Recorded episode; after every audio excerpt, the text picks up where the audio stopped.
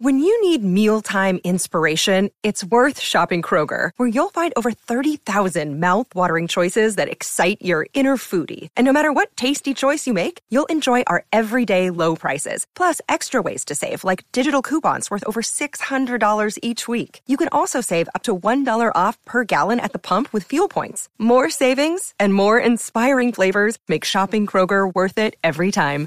Kroger, fresh for everyone. Fuel restrictions apply. Hey, everybody, it's Dan, and welcome to our Wednesday edition of the Orange and Brown Talk podcast. Mary Kay Cabot, Ashley Bastock, and I are previewing training camp. We each came up with some pre training camp questions about the Browns as they will open training camp on Wednesday in Berea. Uh, now, Wednesday's practice is not open to the public. The first practice open to the public is on Saturday, but we will be there on Wednesday, and these are some of the things we're watching. Now, listen, I've been telling you, get on board. Football Insider training camp's coming. Well, training camp is here, so now's the time. Cleveland.com slash Browns, the blue banner at the top of the page to get that newsletter delivered straight to your inbox every single day. Get access to exclusive stories on Cleveland.com slash Browns, and of course, become one of our text subscribers. Again, Cleveland.com slash Browns, the blue banner at the top of the page. Get info and get signed up. All right, here we go. Our training camp preview Wednesday here on the Orange and Brown Talk podcast.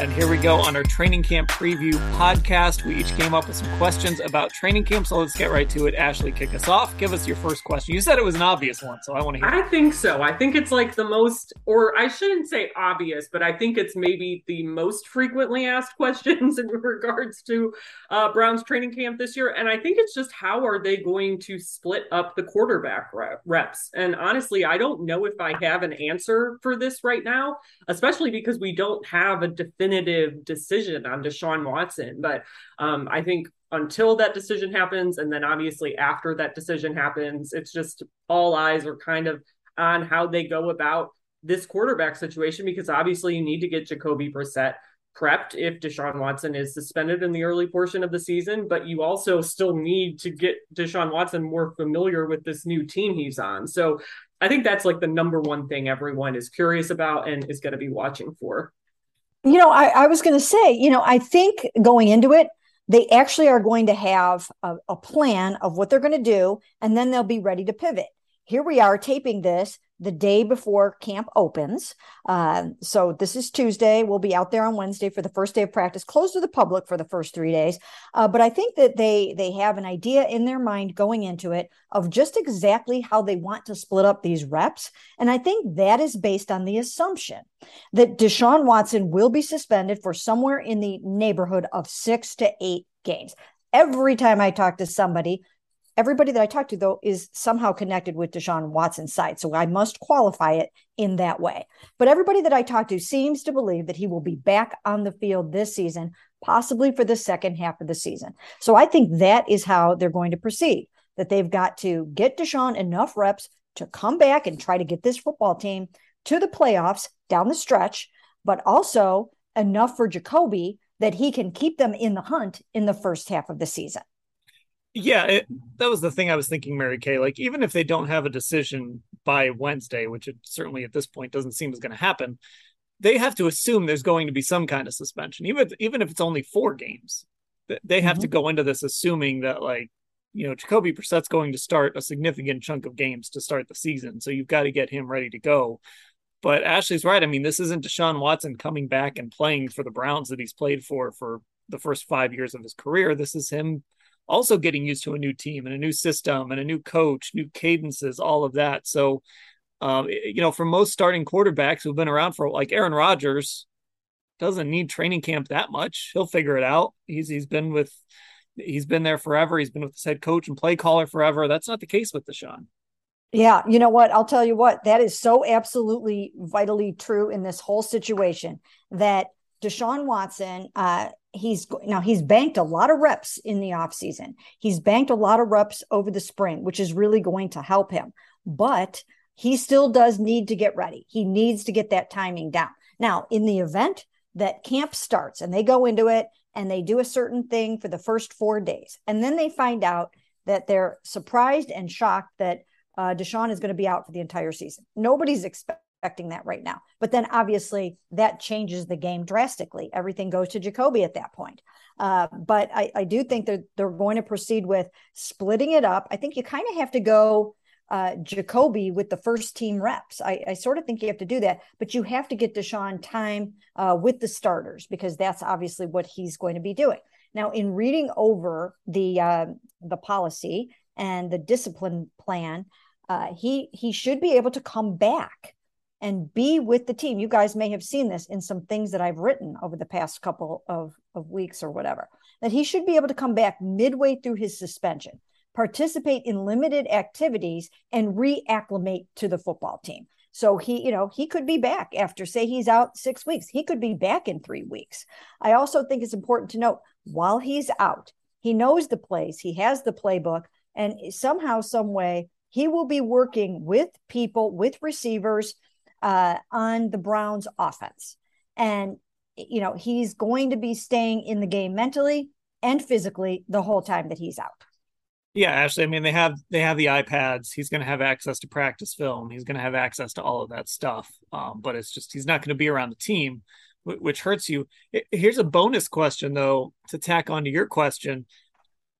Deshaun Watson probably wouldn't play much in the preseason in normal circumstances. Does he need to play in the preseason now? Did, like, should he yeah. start like all three preseason games and, and bank like, I don't know, three or four preseason quarters? I don't know if I would start him all three because again, like I'm like what Mary Kay was saying, I do think you need to get Jacoby Brissett if assuming he's going to be starting any games for you in the early portion of the season, you do, I think, still need to get him out there in that environment. But I think you still need to get Deshaun Watson out there too. Um, so maybe like one game, not all three, I don't think, but you definitely, I think, need to have him start at least one, in my opinion. Mary Kay, would you put him out there? You know, it's it's, it's a very interesting and fascinating question, and it's also uh, somewhat of a dilemma. I actually don't think I would put him out there. I think I would put him in bubble wrap for those games because, right, if you know he can come back for the last eight or nine games of the season, the absolute last thing that you need happening is for him to tear an ACL or an Achilles or something in a completely meaningless game when he's not even going to be around. He's an accomplished enough quarterback, and he did bank enough reps with his starters and with his guys in the offseason that I don't need think you need to necessarily expose him uh, to guys that are out there trying to make a name for themselves for themselves and try to make these football teams. And what a better way to do that than by sacking uh, Deshaun Watson or whatever the case may be. And now, right? I mean, we don't even know if Jack yeah. Conklin's going to be playing in some of these games. So I, I don't think I would do it. That's fair too. And I mean, I think that's always kind of the risk with these preseason games, you know, and and I know that's why some people were were glad to see that fourth one removed because it's just less of a uh, you know, a chance of something like that happening. And I mean, I do think it's important to note too that he Deshaun Watson has torn his ACL twice, once in college and then once in the NFL. And that that injury happened on a non-contact play in practice, I believe, when he was in Houston. So definitely is, I think, you know, always kind of an area for concern. But I guess to get back to Dan's question, I definitely don't think there's a need. The one thing we can all agree on is to start him in all of those preseason games.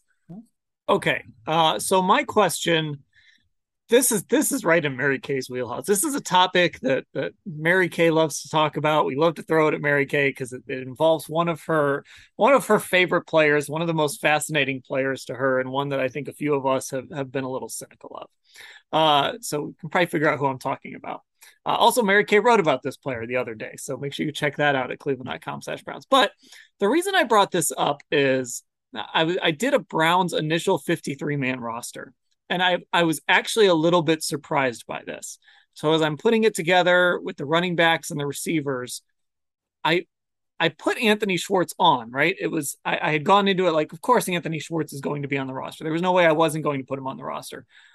But I it was actually surprisingly close, considering now look, he's a third round pick. We know all of that. But it was mm-hmm. surprisingly close when I started to add receivers that were like, well, you got to have this guy, you got to have this guy you know, I, I include Demetric Felton in that list. My receivers were David Bell, Amari Cooper, Demetric Felton, Jakeem Grant, Donovan Peoples Jones, and Anthony Schwartz. Schwartz was kind of the last one. I, I mean, Mary Kay, it's it's like a 99% chance he's on the roster, I would think. Mhm. But is there a chance that Schwartz could be on the bubble if he doesn't have a strong camp? You know, I'm going to say no. I really don't think that that they would be anywhere near ready to give up any such a high pick, a third round pick, uh, before he has an opportunity to show what he can do. And if anybody, if you get a chance to read uh, the story that I wrote about Anthony, it really was all about the star-crossed rookie season that he had. It started off very poorly uh, with a pulled hamstring in uh, rookie minicamp. And then it just kind of unraveled from there. As we know, he had a very promising debut against the Kansas City Chiefs, caught a 44 yard pass that led to a score. He was involved in three big plays on each of the first three drives that had the Browns up 22 to 10 and the Chiefs on the ropes. He was a big reason for that. Uh, so I think, in the same way that Baker Mayfield's injury really hurt him for the rest of the season, I think that incident really detracted from and hurt Anthony Schwartz for the rest of the season, both from a mental standpoint and from the notion that Baker Mayfield just base, didn't really look to him much anymore after that. I did all the, you know, the the looking back at it, and Baker never targeted him more than twice in a football game after that, the whole rest of the season. I think that's very significant. It's why Anthony Schwartz only ended up with 10 catches last season 10 catches, 135 yards, one touchdown. I don't think Baker trusted him. I don't think Baker felt confident in going to him. And some of that was of Anthony Schwartz's doing, and he will be the first to tell you that. Uh, but he did mention that just when he started to get his sea legs back after all of that, uh, that is when he suffered a pretty darn serious concussion that kept him out for three solid games over the span of a month, including the bye week. After that, he said he never felt the same. He never felt the same after he did heading into that concussion. So I think it's time to give Anthony Schwartz a chance to see what he can do.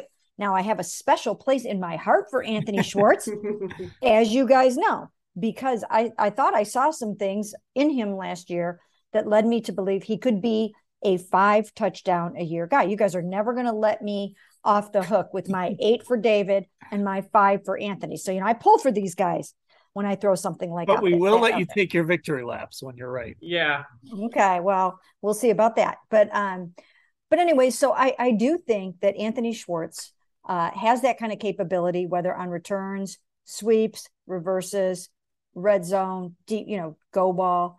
But really, that's predicated on Deshaun Watson being the quarterback. I don't. I think he needs a really good quarterback to kind of guide him and lead him and help him out and get get the ball in the right place on the field, on his body, and whatnot. So I still think he is capable of, of that kind of production. I don't know if it will come this season because, like I said, he's got a lot to overcome. That was a tumultuous rookie year. So let, let me expand a little bit, just kind of on, on how I got to this. So obviously, you, you know, Amari Cooper, Donovan Peoples Jones, and David Bell, your starters. And this all changes, right? If somebody gets hurt or, or something like that. But those three have to be on the roster. Jakeem Grant has to be on the roster. He's they signed him to be on this roster. Uh, and and they were going to use him. See, this is the issue for Schwartz. I think Grant was going to do a lot of the things maybe he could do as well before he got hurt in the spring. So then you're talking about whatever you want to call Felton. You know, you've got to make a decision on Michael Woods, who was a draft pick. You've got to make a decision on D'Ernest Johnson. That's just sort of where it gets a little tight when you put together a roster. Now, I kept 10 offensive linemen, which was pretty standard. That's sort of what they've done the last two years. Um, that's two extra tackles, two extra guards. I, I guess they could get a little cute there.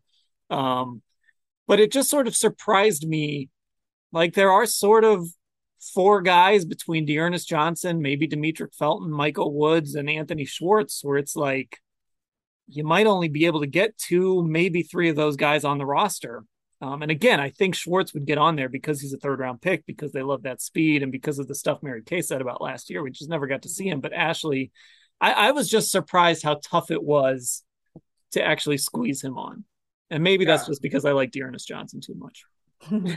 Maybe, and that's actually D'Ernest is a part of my next question I have when we get to that. But um, yeah, you know, I think that kind of goes to what I've been saying about this wide receiver room. Like we, for as much as we talk about they they feel like they're missing that true veteran number two guy for if something happened to Amari Cooper. Like that depth chart got kind of crowded pretty fast, but you know, I am with Mary Kay. Like, I think just given that he was a high draft pick, even though we may sometimes not Mary Kay, um, we, Dan and I, be cynical about Anthony Schwartz. Like, I don't know that the Browns are actually cynical about him. Like, I think the things that we know they like about him, uh, they do maybe think they can still find a, a use for him. Now, I don't think still that he's the guy um, we talked about these, you know, maybe one of these younger guys really having a chance to pop and differentiate themselves throughout the course of the season. Like, if you would ask me to pick in that regard, like, I still think he's maybe not the guy that does that. Like, it's probably David Bell or, or it's Donovan. But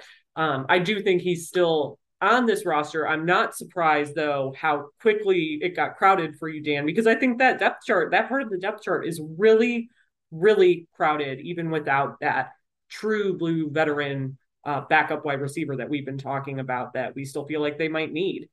Now, Dan, I actually think that you're trolling me with I promise, I promise I'm not. Like I went into it like, you know, my whole thing was this is just going to be a default roster, right? Like uh-huh. I I was just surprised. Like when I went through the receivers, I'm like, wait a second. I'm already five in and I haven't put Anthony Schwartz on here yet. What's going I, I need to obviously put him on here. Like I knew he needed to be on there.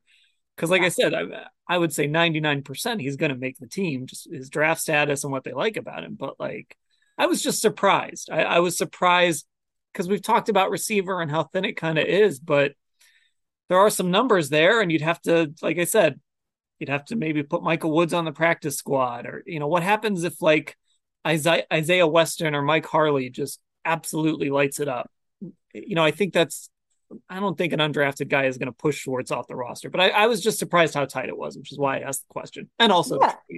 yeah, I mean, I think those are all valid, really, really valid points. I really do believe that. And the truth of the matter is, is that Anthony Schwartz has to prove it this year.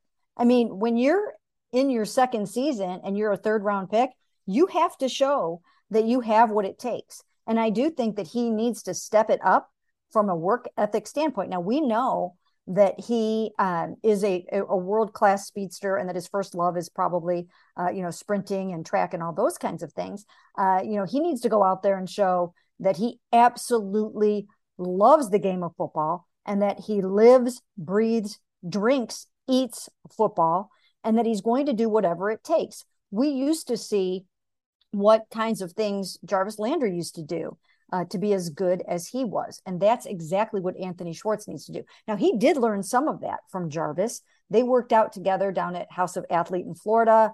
Uh, Jarvis became a mentor. And, and Anthony Schwartz really started working hard last offseason based on the example that Jarvis set for him. And then Odell picked up from there and also mentored him and took him under his wing a little bit. So now he's got to do what those guys do to be great. You don't become a pro bowler by accident. And if he does want to get on the football field, uh, he he's going to have to show a level of commitment uh, that that is twenty percent greater than he even can imagine. Okay, let's move on. Mary Kay, what is your first question? Well, my first question is uh, one that I think a lot of people have on their mind, and that is it's about Kevin Stefanski. And the question is, you know, is Kevin Stefanski sort of up to the task of coaching an explosive offense, an elite quarterback by like Deshaun Watson, and bringing this passing game up to 2022 standards, like some of the passing games that we watched throughout the season and in the playoffs last year? You guys go. I like this question. I, yeah. I think it's it, it's not like uh is Kevin Stefanski going to be on the hot seat question, but it's like okay, we're going into year three. You've got your quarterback. You, you've got this. You know, you were an offensive genius two years ago. Last year, everybody kind of gave you a pass because of the quarterback situation, and you know, okay, now sort of like with Anthony Schwartz, right now, let's see it. You know, show us what you've got. So, um, yeah, I, I think that's huge. I, you know, I don't know how much we're going to see of that in camp but I think it's a really interesting thing to keep an eye on. Do we see more? How often do we see tight ends on the field? Like this is the only time we get to see full practices every day. So we're going to kind of get an idea of what this offense is going to look like uh, before we get to games. So yeah, Ke- Kevin's kind of a central figure here, maybe more so than even last year when everybody felt really good about him. And I, I still think people feel good about him, but yeah, this is sort of all right you know, let, us do this. You, you've got everything you need. Let, let's do this. I still kind of fall back on, like, I definitely think he is. And we talk about it a lot. We've talked about it a lot, I think, before when Baker Mayfield was still on this team. Um, but I do think Kevin Stefanski is capable of adapting. Like, you know, we talk about these guys like they're smart Ivy League guys. They they I think are getting a chance to spread their wings this year, given the talent that's on the field in a way that they maybe haven't been before. And I think with Kevin Stefanski, you know, when the Odell stuff happened, and then people are looking in the past and pointing to, you know, Stefon Diggs getting a little disgruntled when Kevin was out in Minnesota. Um, but I just think overall he has not had all the pieces like he is going to have. He receiver like Amari Cooper with a quarterback like Deshaun Watson uh, to get a chance to show that he can make this more explosive. And he's not just the 13 personnel guy who's going to load up the field with tight ends and a run heavy offense, too. Um, but I do think, you know, it is going to be interesting to see what those snaps look like and, and everything, because obviously they do have one of the best running back rooms in the NFL, maybe the best running back room in the NFL. But I do think Kevin Stefanski is certainly capable of adapting given the quarterback he's gonna have. And it definitely is a big year for him. It's not a for sure thing, but my gut tells me he's definitely capable of it. You know, I think we've already seen signs uh, in this off season as we head here into uh, training camp in the preseason. We've seen signs in the off season uh, that things are going to be different. Uh, one was they let Austin Hooper walk out the door. So there basically goes tight end sets, right? I don't think we're going to see anywhere near the third. Uh, I always call it like sort sort of call it their heavy offense. I think they played uh, their right. I think they played their heavy offense in large part because of the limitations of Baker Mayfield.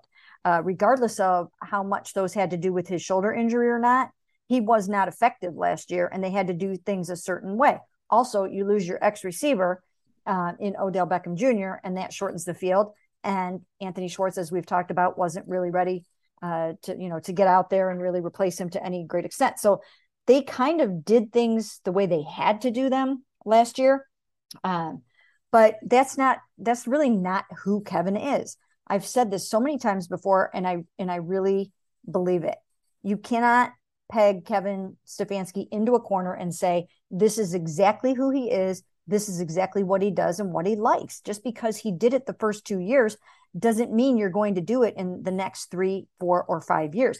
You're going to do things vastly differently when you have Baker Mayfield as your quarterback than when you have Deshaun Watson as your quarterback. Deshaun Watson, there is nothing that he can't do. There's nothing that he can't do. I mean, he can throw the ball anywhere on the field. Uh, he he's dual threat. You can run the, you know, RPOs called runs. You can you can do anything with him. And now it is an opportunity, I think, for Kevin Stefanski to show, hey, you know what? Just because you think you know who I am, I don't think you do know who I am. And I also think he has had so many influences in his career. You know, Pat Shurmur, Norv Turner, guys we we know well here. Um, so he's learned a lot from those guys different kinds of sy- systems. He's learned a lot from defensive guys, from Les- like Leslie Frazier. And then I do believe that he has talked to people that have coached Deshaun and that he will definitely do whatever it takes to play to his strengths. And and I also think, you know, again, this is like every finger in that building was pointing at Baker Mayfield when last season was over, right? Like the team didn't live up to expectations. They didn't make the playoffs. And obviously, Baker is no longer the quarterback. So now it's sort of like, look, we put ourselves out there, went and got Sean Watson, took the PR hit, you know, dealt with what we have to deal with, paid him $230 million. Like, we can't look at this, you know, maybe, maybe it's two years from now. It just depends whenever Deshaun Watson gets on the field and say, uh, you know, this play calling is holding us back. Like that, it's huge. It's important. This is you know this is the quarterback now. This is the guy. Every coach ends up getting tied to a quarterback one way or another, and this is the quarterback that you know he's he's finally got the quarterback, and now he's got to do something with it. Yeah, I think it's important to note too that um, you know Baker Mayfield left here not liking the way that Kevin Stefanski used him. You know, he walked out the door, you know, in part because those two were incompatible in terms of coach quarterback. I don't know if Kevin Stefanski ever saw it that way, but I know Baker did. Um, so therefore, you know, even though that might not have been warranted in any way, shape, or form, I still do think that if uh, you know, if you have if, if a player like that, if your quarterback didn't like working with you, you do have to ask around. You do have to look in the mirror and, and you do have to get somebody to tell you the truth. Uh, you know, you do need to, you know, somehow do an after action report and say, was there something I didn't do? Is there something else I can be doing or I should be doing? So I think that he really needs to do all that too. Okay, let's take a break. When we come back, we've got a few more questions here to get you ready for training camp. And we are back on the Orange and Brown Talk podcast. I did not do my homework. I only had one question, but luckily Mary Kay and Ashley did their homework. They each have another question for us. So, Ashley, once again, lead us off here. Well, did you guys know I was a perfectionist in school? Like, does I'm that surprise to, either I'm of you? Starting to pick it. I'm starting to pick up on it just a little. Like, I cannot tell you when I got a B. I don't know. I don't think I ever got a B in school. Maybe in like first or second grade, but I know Joke always had straight A's. Anyways, I'm getting my A for the day on the Orange and Brown Talk pod because, yes, I do indeed have a second question. And I'm going to amend it a little bit after Dan, uh, you made some, talked about these two guys a little bit earlier, talking about the 53 man roster. But I, I won't phrase it as a true and false question, but just kind of open ended. Do we think that both Demetric Felton and D'Ernest Johnson will be on the Browns roster week one? I'm gonna, I'm gonna Oh, you go, go Dan. Okay, I'm going to say true. Mm-hmm. I I think they will be. Um, I think Demetric Felton is kind of the easy one, and again, I mm-hmm. think I think we're going to see him mostly as a receiver. Um, but I, I, think, and I actually thought he had a good spring. He made some plays in the spring, um, so I think he's on. And there's just there's something about D'Ernest. Like last year, it just felt like okay, the D'Ernest Johnson thing was great, but they drafted Felton, and there's just not room for him and he was just so good in camp and so good in the preseason. Like they they just could not cut him. And he just makes it really difficult to cut. And i think we're going to run into that again with him. And i think there's room for both. Um, and like i said you might have to squeeze a little bit here and there maybe make some sacrifices someplace else. But i do. I, I think they can both make this roster. I'm going to say true. Okay now before we get started on that you are not the only little Miss Goody Two Shoes student on this pod. Okay. I was the little straight A student myself. Oh no, I, there's two of us. I sat in the front of the class, raised my hand at all times, knew the answers, graduated with a 3.9 from Kent State University's honor college. Honors I didn't college. even know I didn't even know it went that high and uh, was on the mortar board and other various things like that. And yes, I did get a B, as you can attest by my uh, 3.9. And it was, I am sorry to say, in racquetball. It was in Oh my gosh. And I was what? so mad. I was so mad about that because, and if you're out there, Mr. Racquetball teacher that I had at Kent State University, I walked into uh, the gym class never having played racquetball before and I went to every single class and I listened and I walked out of the class being able to actually play racquetball. And I can still play racquetball. So I really don't know exactly what he was looking for. But um, yeah, he screwed up my grade point average there. And um, but yeah, that was my that was my B. I mean, there might have been maybe another one somewhere along the line. But okay, I'm so going to counter that with a quick story of my own here. Please do. So I had to do a foreign language requirement. I had to do four semesters of a foreign language. I, I got an English degree. Okay, so I had to do four oh semesters of a foreign language, and foreign languages and I, I, I just don't get along with them when it comes to I don't know. It's that that part of my brain it just doesn't fire on all cylinders. So sometimes I struggle in that department. And uh, I, I, took four semesters of French. By the last semester, it was literally just I'm grinding through this, just trying to meet this requirement. And a friend of mine and I, we we had one last test. We walk up to the professor at the end of the, you know, after she had graded the tests and everything, and just to check to make sure we were okay. We said, "Well, how did we do on this test?" And she looked at both of us and said, "Well, I'm sorry, guys, you both got D's." And it was the happiest news we could have gotten. oh my god! she she thought she was delivering bad news.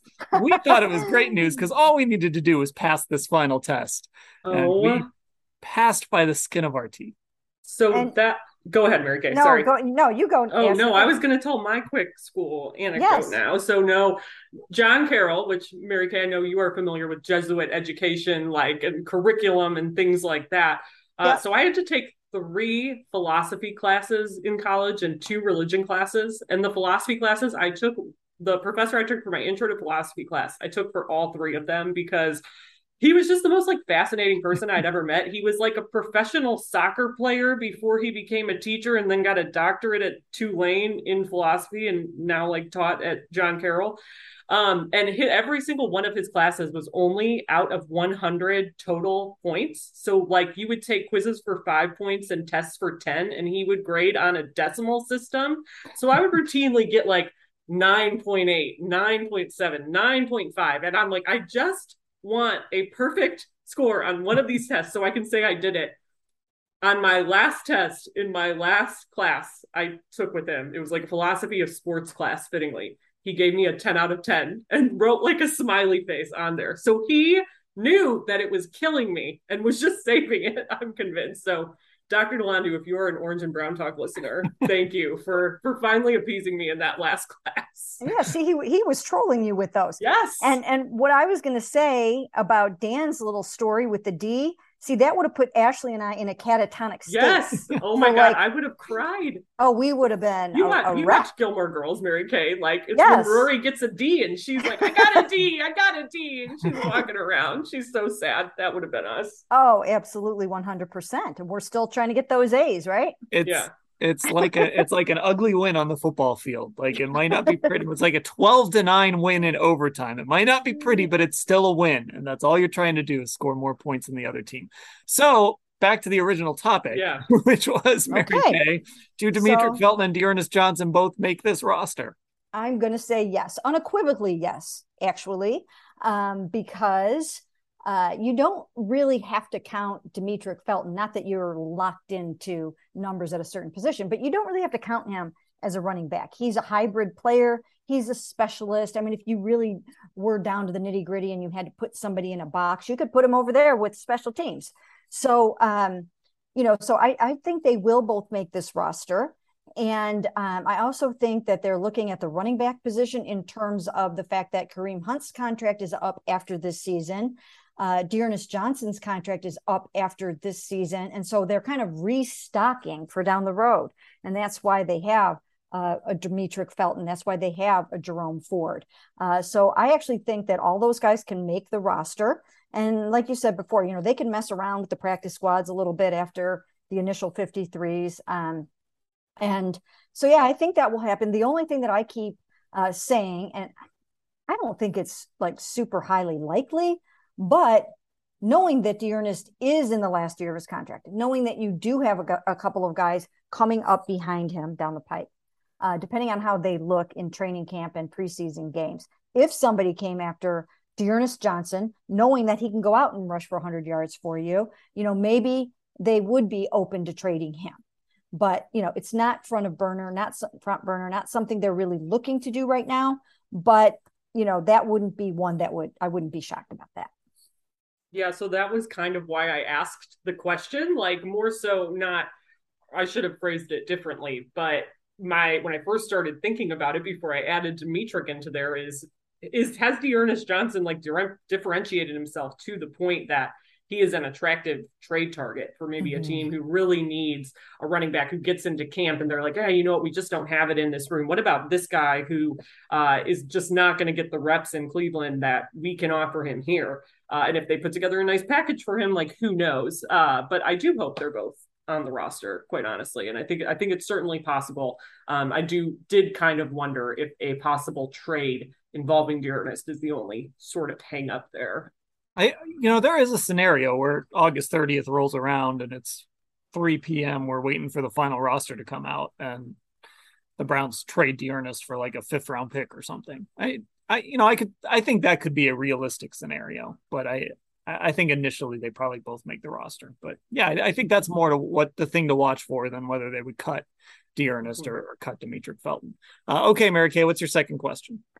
You know, this is very broad and very basic, but but I think it's worth throwing out there. Um, don't laugh at me. Are the Browns making the playoffs this year? I saw a projection today. I wish I I wish I could remember who it was from that had them going like six and eleven. Ooh. Wow. Which even if Jacoby Brissett started every game, I don't think I would pick them to go six and eleven, but I would maybe think they wouldn't make the playoffs. This is a tough one.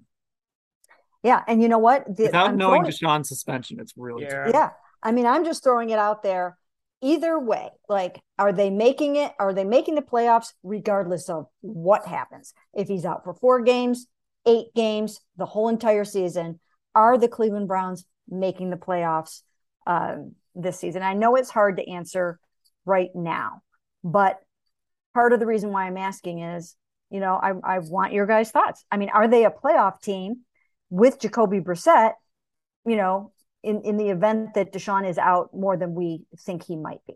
So I think that was one of our FAQs, if I'm not yeah. mistaken. I feel like this is a, this is a I'm having deja vu in terms of our conversation a little bit. So from what I remember, what I think I said was that I do think they have the capability to be a playoff team, even if Deshaun Watson is suspended for the entire year. Like obviously because of all the things we talk about, right? If the defense is healthy and and kind of builds on 2021, the offensive line, if, if the tackles are healthy, the running back room, if you get Amari Cooper, some of these receivers to make big plays for you, David Njoku to step up. In a perfect world, I think they are. But I do think like when you do have Jacoby Brissett, who is a game manager who doesn't have that same kind of obviously ability exactly that Deshaun Watson has, um, I think there's a scenario maybe where they need some help to get into the playoffs if Deshaun Watson was out for a whole year, right? Like that they're mm-hmm. not in full control of their own destiny. On paper, they are a playoff team, but it's that for me, and it's it's the fact of just actually going out there and doing it. Like we talk all the mm-hmm. time, like this team just feels like they they haven't done anything yet in terms of their larger goals. And they feel it feels like they know that right? Like that's why you have guys showing up as much as they did in the voluntary portion of the offseason this year. Um, so those to me are like the two biggest hangups. Like is it a scenario where they're not fully in control of their own destiny? Um, and and can they actually get there versus what we see on paper? Can they do it physically when we get to that point? Mm-hmm. okay so i i know we're not supposed to play the if game but i think I think a four game suspension, they make the playoffs. Mm-hmm. I think 13 games of Deshaun Watson gets them to the playoffs. I think an eight game suspension, and this kind of messes up the math because of the 17 games. Like they should do like an eight and a half game suspension. So she gets to come back in the second half of the eighth game. Um, I, I think an eight game suspension, they won't make it. Mm. I, cause I'm, I'm actually doing this kind of on the fly. I'm just looking at teams in the AFC. And obviously, look, we, you know, Kevin Stefanski hammered this home all all year last year. Like they told the guys, there's usually a certain number of teams that made the playoffs the year before that don't do it. So, so you know, injuries. There's a lot of factors, but like, okay, Buffalo is a playoff team, right? Uh, Cincinnati is a playoff team. The AFC South has to have a playoff team. It's probably either Tennessee or Indianapolis. And then are three teams from the West going to get in? I, I, mean, I think it's in play. So I've already talked myself into six playoff teams. Mm-hmm. I haven't even counted like Baltimore. Like I think I think Baltimore could win the North. So now maybe you've got two teams from the North. I think the AFC is so stacked that even with seven teams and even in a league where more and more that playoff race doesn't really get started till after Thanksgiving, I think if you if you fall too far behind early, and if, even if you're sitting at four and four after eight games, I think there's going to be a lot of work to do mm-hmm. to make it to the playoffs. And and I think it would be a situation where maybe there's some tiebreakers, maybe there's like four teams that have nine wins or something. Um, but I, if the suspension's four, they're in. If it's eight, I, I think they might be in trouble. Yeah, you know, I mean, just if you just look at all the amazing quarterbacks in the AFC, who's not going to the playoffs? Right? Well, and then like what if Miami's good? Yeah.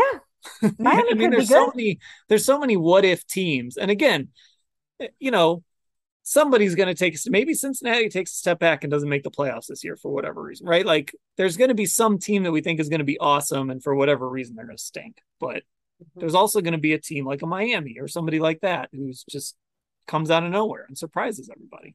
Yeah, or I mean even the Patriots, like we you know, Mac Jones and the Patriots, they don't get you know the respect because he's he's not that marquee name but if he is better this year and they are better as a football team you can't count them out either you know what i mean so you know who is not you look at this whole lineup josh allen russell wilson um, you know matt ryan right this year you know they added two more really good quarterbacks to the afc you know lamar justin patrick deshaun uh, some really, really good, amazing quarterbacks are not going to make it.